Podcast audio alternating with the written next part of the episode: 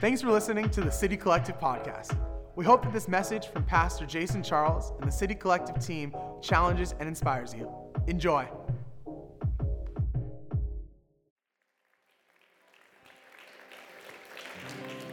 Wonderful. Um, if you're new to City Collective, thank you so much for being here with us this morning.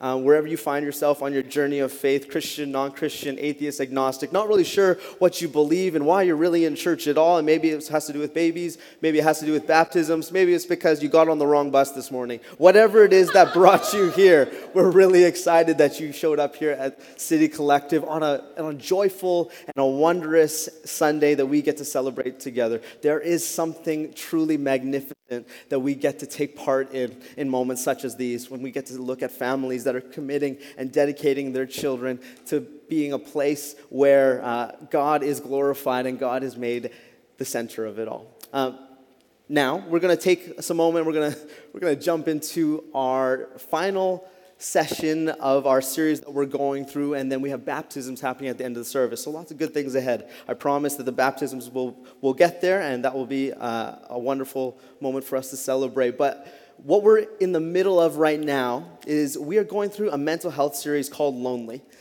And we've talked about a variety of different things, but this past week we talked about the idea of vulnerability versus oversharing and how we can sometimes be prone to feel as if the only way to be vulnerable is to say everything. And that is actually not what we are supposed to do. Where society might make us believe that oversharing is the only way to be your authentic and true self, when the reality is that vulnerability is actually a space to discover who you truly are and how truly loved you are. And vulnerability is an opportunity to actually overcome this idea that we've been talking about, which is loneliness. Um, overcoming loneliness, it requires vulnerability.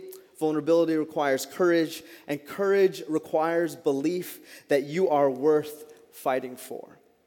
And so we talked about it last week. Be honest, be intentional, and be courageous, and know that you are worth fighting for because you have a love that was given to you that made it so that you are called worthy because of the great sacrifice that Jesus gave for us. So, we're going to continue this conversation today, and we're going to talk about the idea of fear and anxiety. And I think if we just do this real quick, if anyone in this room has ever experienced fear and anxiety, please raise your hands. Thank you for being honest. If you haven't, you aren't being honest, and so you should be fearful. All right. I don't know. I don't know. We're not gonna. We're not that kind of church. We're not gonna. Yeah, I don't know. Moving on. Matthew six. All right, we're gonna jump right into scripture this morning. Matthew six, starting in verse twenty-five. It says this. It says, "Therefore I tell you, do not worry about your life." What you will eat or drink, or about your body, what you will wear. Is not life more than food, and the body more than clothes? Look at the birds of the air. They do not sow or reap or stow away in barns, and yet your heavenly Father feeds them. Are you not much more valuable than they? Can any one of you, by worrying, add a single hour to your life? Jesus coming in hot. And he says, Why and why do you worry about clothes? See how the flowers of the field grow. They, they do not labor or spin. Yet I tell you that not even Solomon in all his splendor was dressed like one of these. If that is how God clothes the grass of the field, which is here today and tomorrow is thrown into the fire, some versions say the oven, will he not much more clothe you, you of little faith? So do not worry, saying, What shall we eat, or what shall we drink, or what shall we wear? For the pagans run after all these things. Other versions say Gentiles. And your heavenly Father knows that you need them but seek first his kingdom and his righteousness, and all these things will be given to you as well. Therefore, do not worry about tomorrow, for tomorrow will worry about itself. Each day has enough trouble of its own. So, do you ever find yourself worrying in that space where we're wondering what's going to happen next? Perhaps uh, you are aware that you are a little bit prone to worry uh, a bit too much, and some of us vocalize it.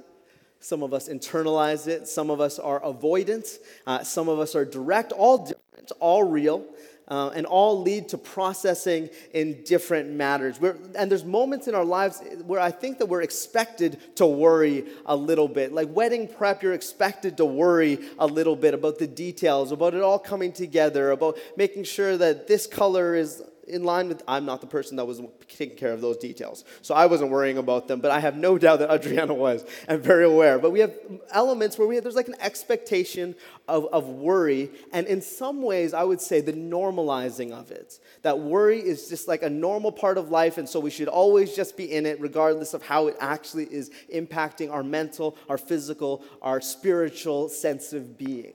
But this is something we've talked about all through this series. The intention of God from the very beginning was not for us to be in mental anguish.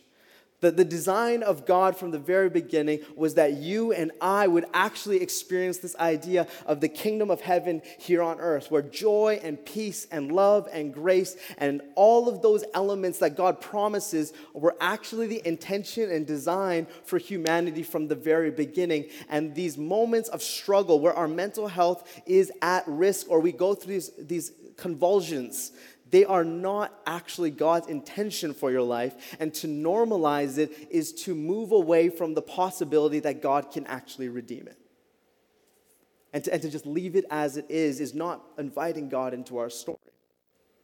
Uh, David talks about this idea of fear, fear and worry often. Psalm 139, it talks about all external factors, and all of a sudden, he goes from focusing on all the enemies around him to focusing on the enemy within, that, that the greatest battles that we fight are often the greatest battles inside.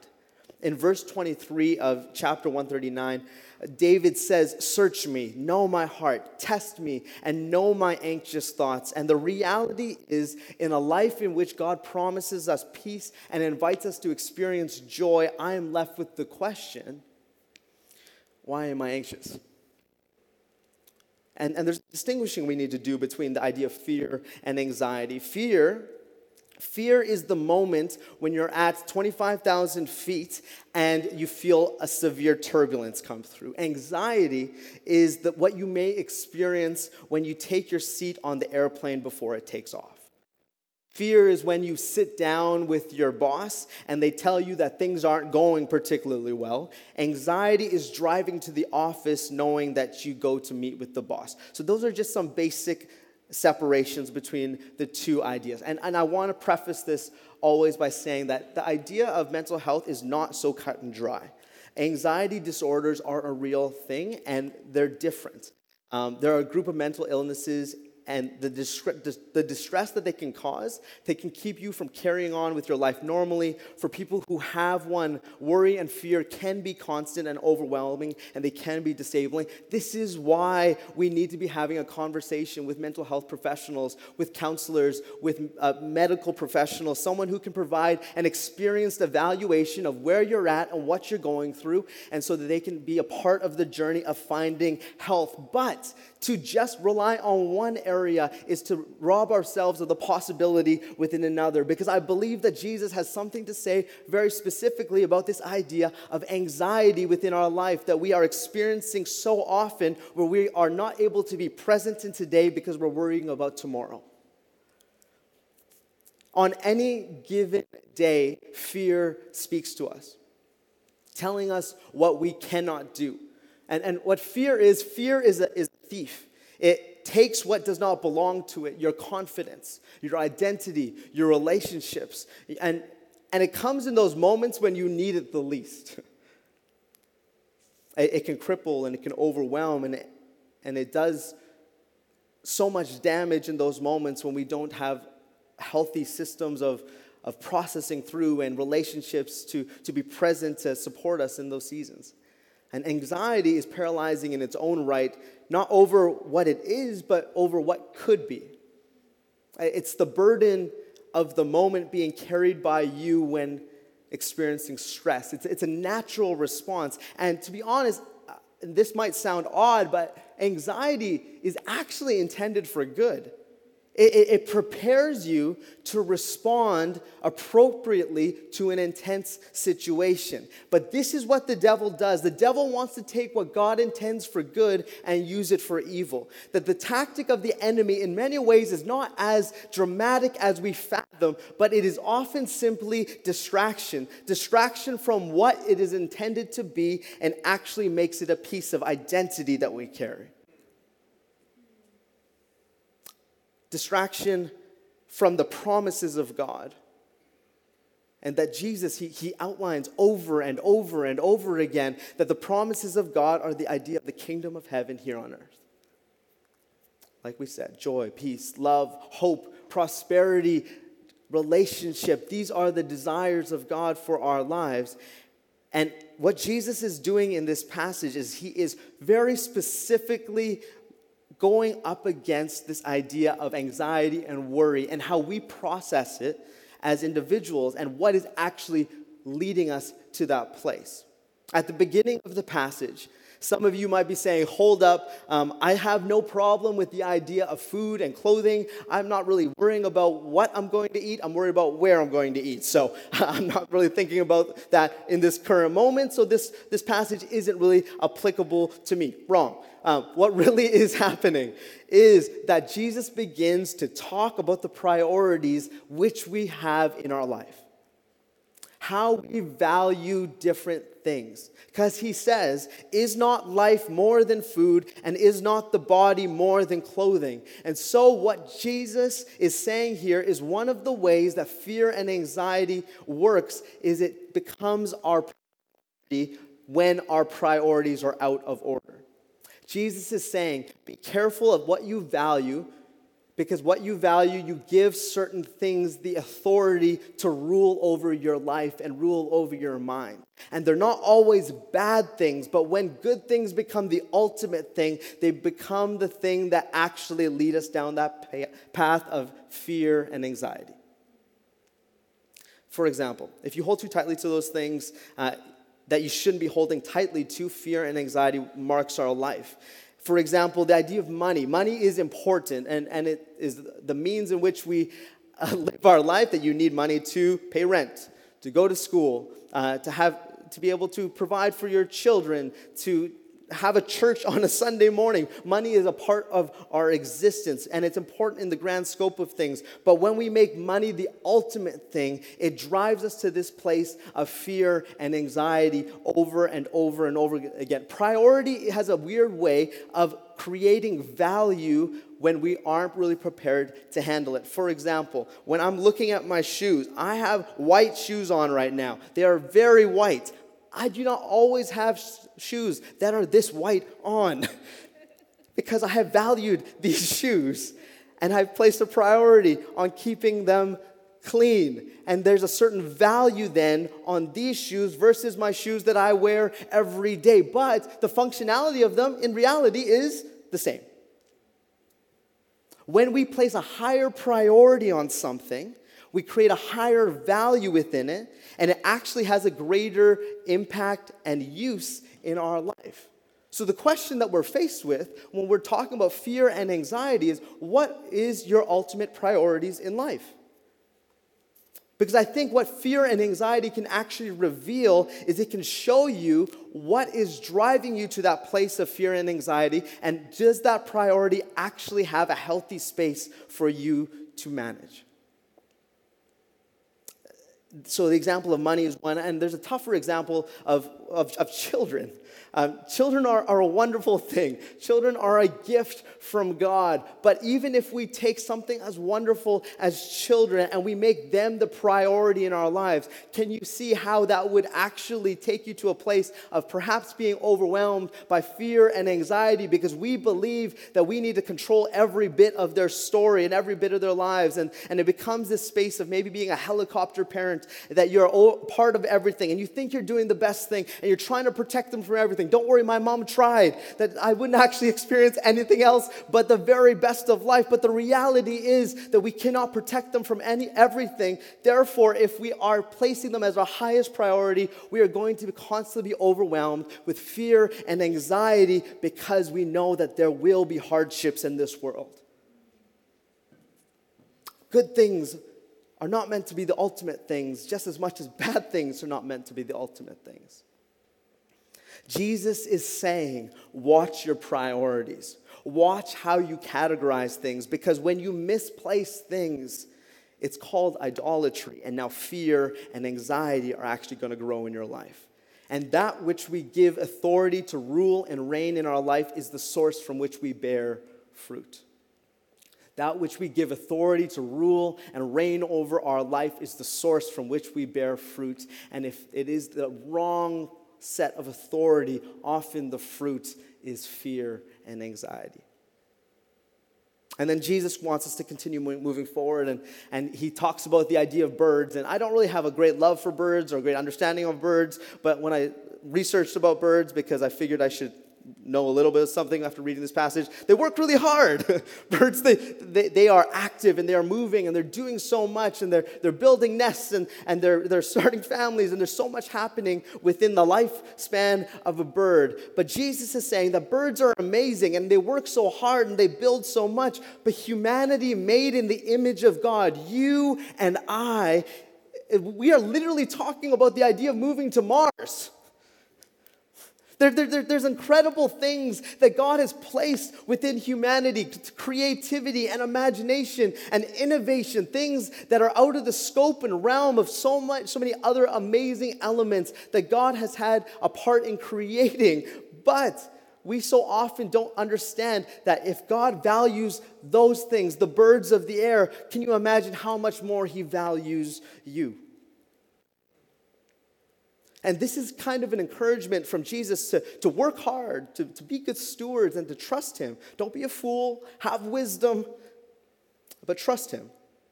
And, and then Jesus comes in hot. And I love when Jesus comes in hot. And he comes in strong and he doesn't cut corners. In verse 27, he, he, he says, um, he, he says, Which of you believe that being anxious can actually add a single hour to your life. And we're all like, yeah, that makes sense, but don't have to say it like that.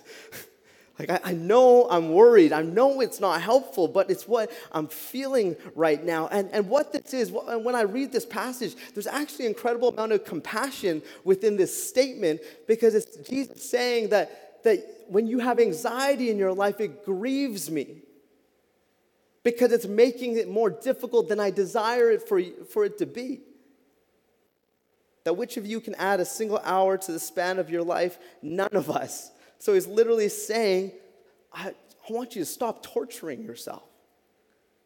I, I want you to stop putting yourself down. I want you to experience life in, in a beautiful and whole manner.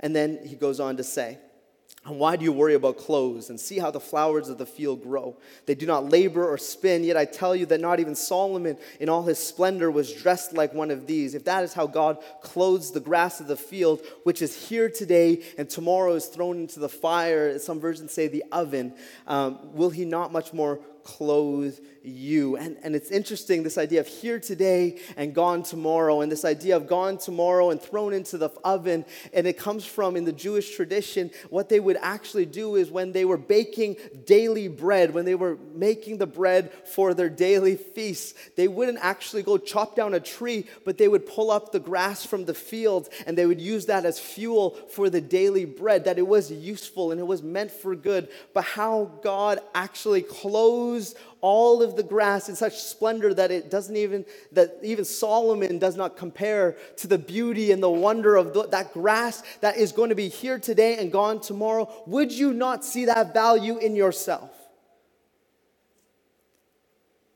Uh, Jesus over and over again. He's not trying to force something down your throat of like, just don't be anxious. But he's saying, don't be anxious, but I want you to start by understanding that you are loved and you are valued and you are beautiful because that is how I see you and that is how I know you. Look at the way in which I perceive the world and imagine how I can perceive you. And for so many of us in this room, this foundation of fear and anxiety that we are living our life from is from this place of not having a sense of value of self. That you are so quick to push away your own self truths of, of love, of grace, of beauty, the things that God says about you. And it just leads us to this place over and over again of fear and anxiety. And Jesus says, Don't worry. What shall we eat? What shall we drink? Or what shall we wear? He's like, I'm going to provide for you. For the pagans or the Gentiles, they run after all these things, and your heavenly Father knows that you need them. this is so important to see that, that Jesus is not ignorant of the reality of fear and anxiety in our lives. You will have trials, he says. But he then speaks to the place in which we need to put our trust. Why? He says, Put your trust in me because I have overcome the world. So when I encounter situations where anxiety or fear rises up within me, even when I thought I had dealt with it and I need to lay it before God, he's saying, Just come to me over and over and over again, for in me you will find rest. The worst thing that you can do with fear and anxiety is pretend that you have strength that you don't. There needs to be a sense of laying down. It says, But seek first his kingdom and his righteousness, and all these things will be given to you. Seek first. So now we're coming back to this place where, where Jesus is inviting us to consider what is the very first thing that we place in our life. Seek first the kingdom of God, and the kingdom of God is this the kingdom of one that is humble, that is generous, and is a response of self sacrifice to a world that is selfish, that is pride filled, and is focused on personal gratification. Seek first the kingdom of God all these things will be given to you as well. And he says, therefore, don't, don't worry. Don't worry about tomorrow. Today's got a lot going on, and tomorrow will come and take care of itself. And it kind of it can kind of seem like he's brushing off the idea of tomorrow, but there's compassion even in that statement, saying you don't need to worry about tomorrow because if we're being honest, there's enough going on today. And when we're so focused on tomorrow, we have an inability to be present in today. And even if we don't have a lot of difficult things going on today, there's a multitude of things to be thankful for and to have gratitude overwhelm our lives. Anxiety is like that magnifying glass in the heat of summer on a giant ice cube of gratitude that is melting away because it causes thankfulness to just slip between our fingers. Because all we can focus on is this beating sun that seems to be w- w- overwhelming us and melting us down to our very core when the actual invitation is, is to discover in the moment and today what we can be thankful for. Understanding that tomorrow will come and there will be challenges, but we have a good God that has great love for us to experience in the here and the now. There's always something to worry about for tomorrow. Can we all agree? But I would like to invite you to come to the concept and to the, to the truth that there's always something to be thankful for today. We are so quick to see the worry of tomorrow that we can't see the opportunity to be thankful today. I have so much to be grateful for in my life, but it's also so easy to glaze it over and to simply see the challenge of tomorrow. But the invitation that Jesus gives, he says, tomorrow's to come, but worry about today. And know that you are valued, know that you are clothed in beauty, and know that you are loved and experience that in the fullness of today and discovers how that's going to transform your life. And then we will start to give the right things in our life priority. Because we give priority to what we believe has the greatest ability to actually move our lives in a good direction we give priority to what we believe is actually going to move our lives in a good direction. It's an easy thing to say. God, give God the priority of your life. Make God first. Sure. That's a nice thing to say. But until we actually believe that God has our best intentions in mind, that God is good, why would we actually give Him our first? And if you do not actually believe that God is having priority in your life, the question I would present to you do you actually believe that God is good and has the best intentions for your life at heart? And for many of us, uh, we can't honestly say that. And there's going to be days where, myself included, I do not want to say that. And if I'm speaking honestly, I don't know if I really believe that. But the grace of God always invites us to ask that question again and discover you that yes, He is good, and yes, He is there for us in our struggle. Because in Lamentations 3, verses 22 to 23, it says, The faithful love of the Lord never ends. His mercies never cease. Great is his faithfulness. His mercies begin afresh each morning. I'm going to invite the worship team to come back to the front. And I'm going to end uh, with, with this thought. Uh, at this time last year, February 5th, 2019, uh, when, when I'm speaking about this idea of fear and anxiety, I don't want it to feel like uh, I've somehow found the magic sauce and I'm trying to give it to you. It's not that at all. I, I, I believe that I'm in the process and in the searching and the discovery of what God is actually speaking in this season of my life, of what it can look like as we move forward. Because just a year ago, almost exactly, uh, I had a, a really close friend of mine pass away of cancer um, at a really young age, leaving a family of uh, four amazing kids and, and, a young wife. And it was sudden and it was, it was painful. And then j- just a month later, in, in, at the beginning of March, my grandfather passed away. And we were, um, I turned 30 uh, in June last year, and he was about to turn 90. Um, we shared the same birthday. Um, which was a beautiful thing we got to always take part in together. And it was, it was, it was hard. Um, unexpected, hurtful, difficult, and, and in, in short succession of one another. Um, and I found myself in this place of like trying to be strong. I, I, literally went to both funerals on the weekend and then caught the first flight back here to preach on a Sunday morning and you feel strong. You're like, I'm going to be good. This is going to be great. And I have a sense of pride in it, and I've got my own arrogance about it. And then Monday morning hits, and I am a mess. Both weekends coming back. Monday morning comes, and I can barely get out of bed. I'm just so ridden with the fear and the anxiety of who's next.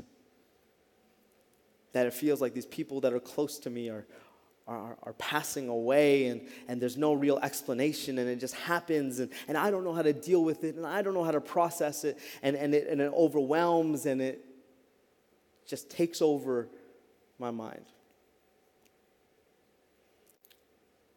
Fear and anxiety, it's it's a real thing.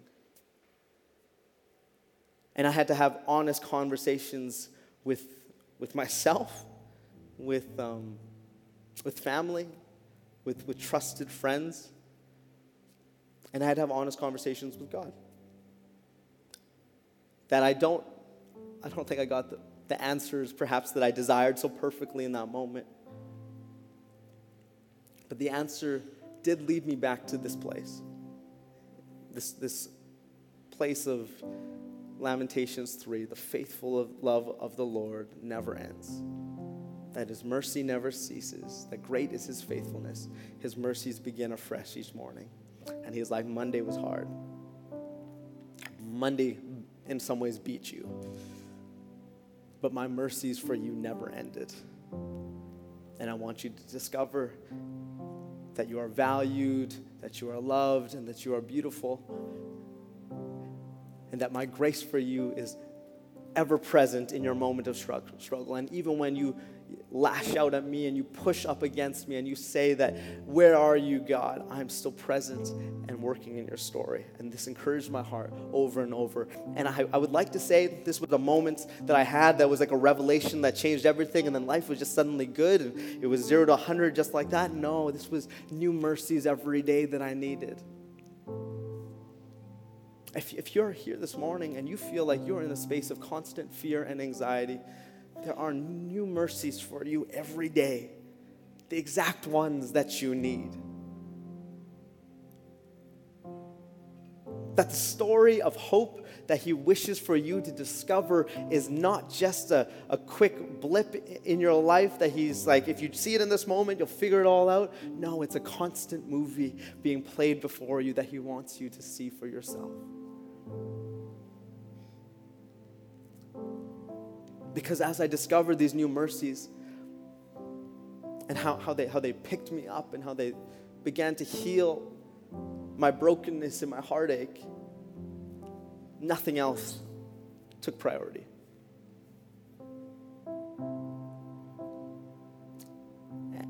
And as my priority began to shift, I discovered a sense of freedom from that fear and anxiety because we're called to consider our priority, to make Christ the center, to make Jesus the king of our heart. And that does not mean that you won't feel fear, but it does mean that fear will not rule over you.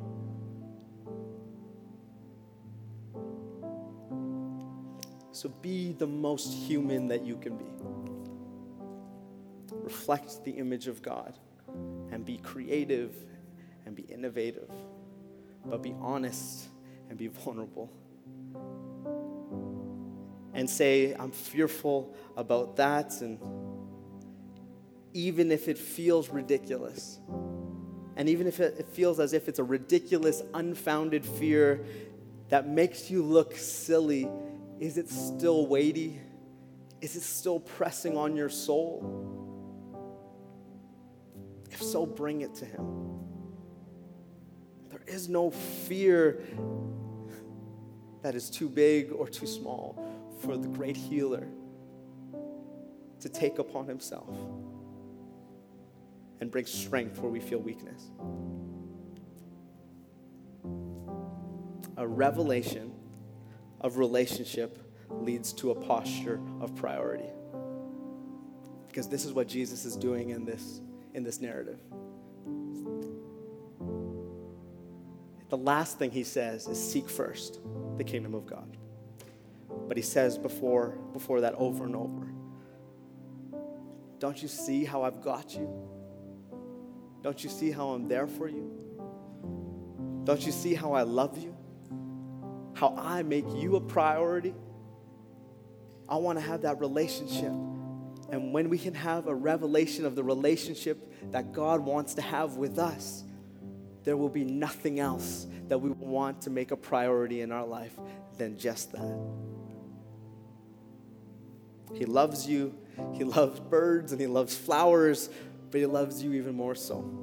He has crafted and made you in His image, and He wants you to return to relationship with Him as you were designed. That your fears and anxieties are not the defaults that you have to live with, they're malfunctions of an original design. That you and I were not meant to experience these things, but we're meant to experience relationship, to give Him priority, and experience freedom from the fears and anxieties in our life. So I would encourage you this morning. That's the question I want you to answer for yourself. Do you trust God? Do you, do you believe that He is good? I don't need your Sunday school answer. I don't need you just to say yes. I need you to be honest. And I want you to consider how does that impact what's prior, what's your priority in life? And then even consider from there, how does that impact your experience of fear and anxiety in the world? Because this is not God's narrative for you. He has so much more. Let's pray together. Father, we give you thanks that you are a good God that wants us to discover that we are loved beyond measure. Thank you that even as you teach us to seek first your kingdom, the thing that you place before us first is the relationship that you desire for us to discover with you. So I pray for every person in this room that we're not talking about just changing our practices or changing our habits, we're talking about a change of heart this morning. That you would lead us to this place of heart transformation to discover all that the relationship with you can do within our lives and that from the overflow of a heart that is fixated upon you, the rest of our life comes into clarity.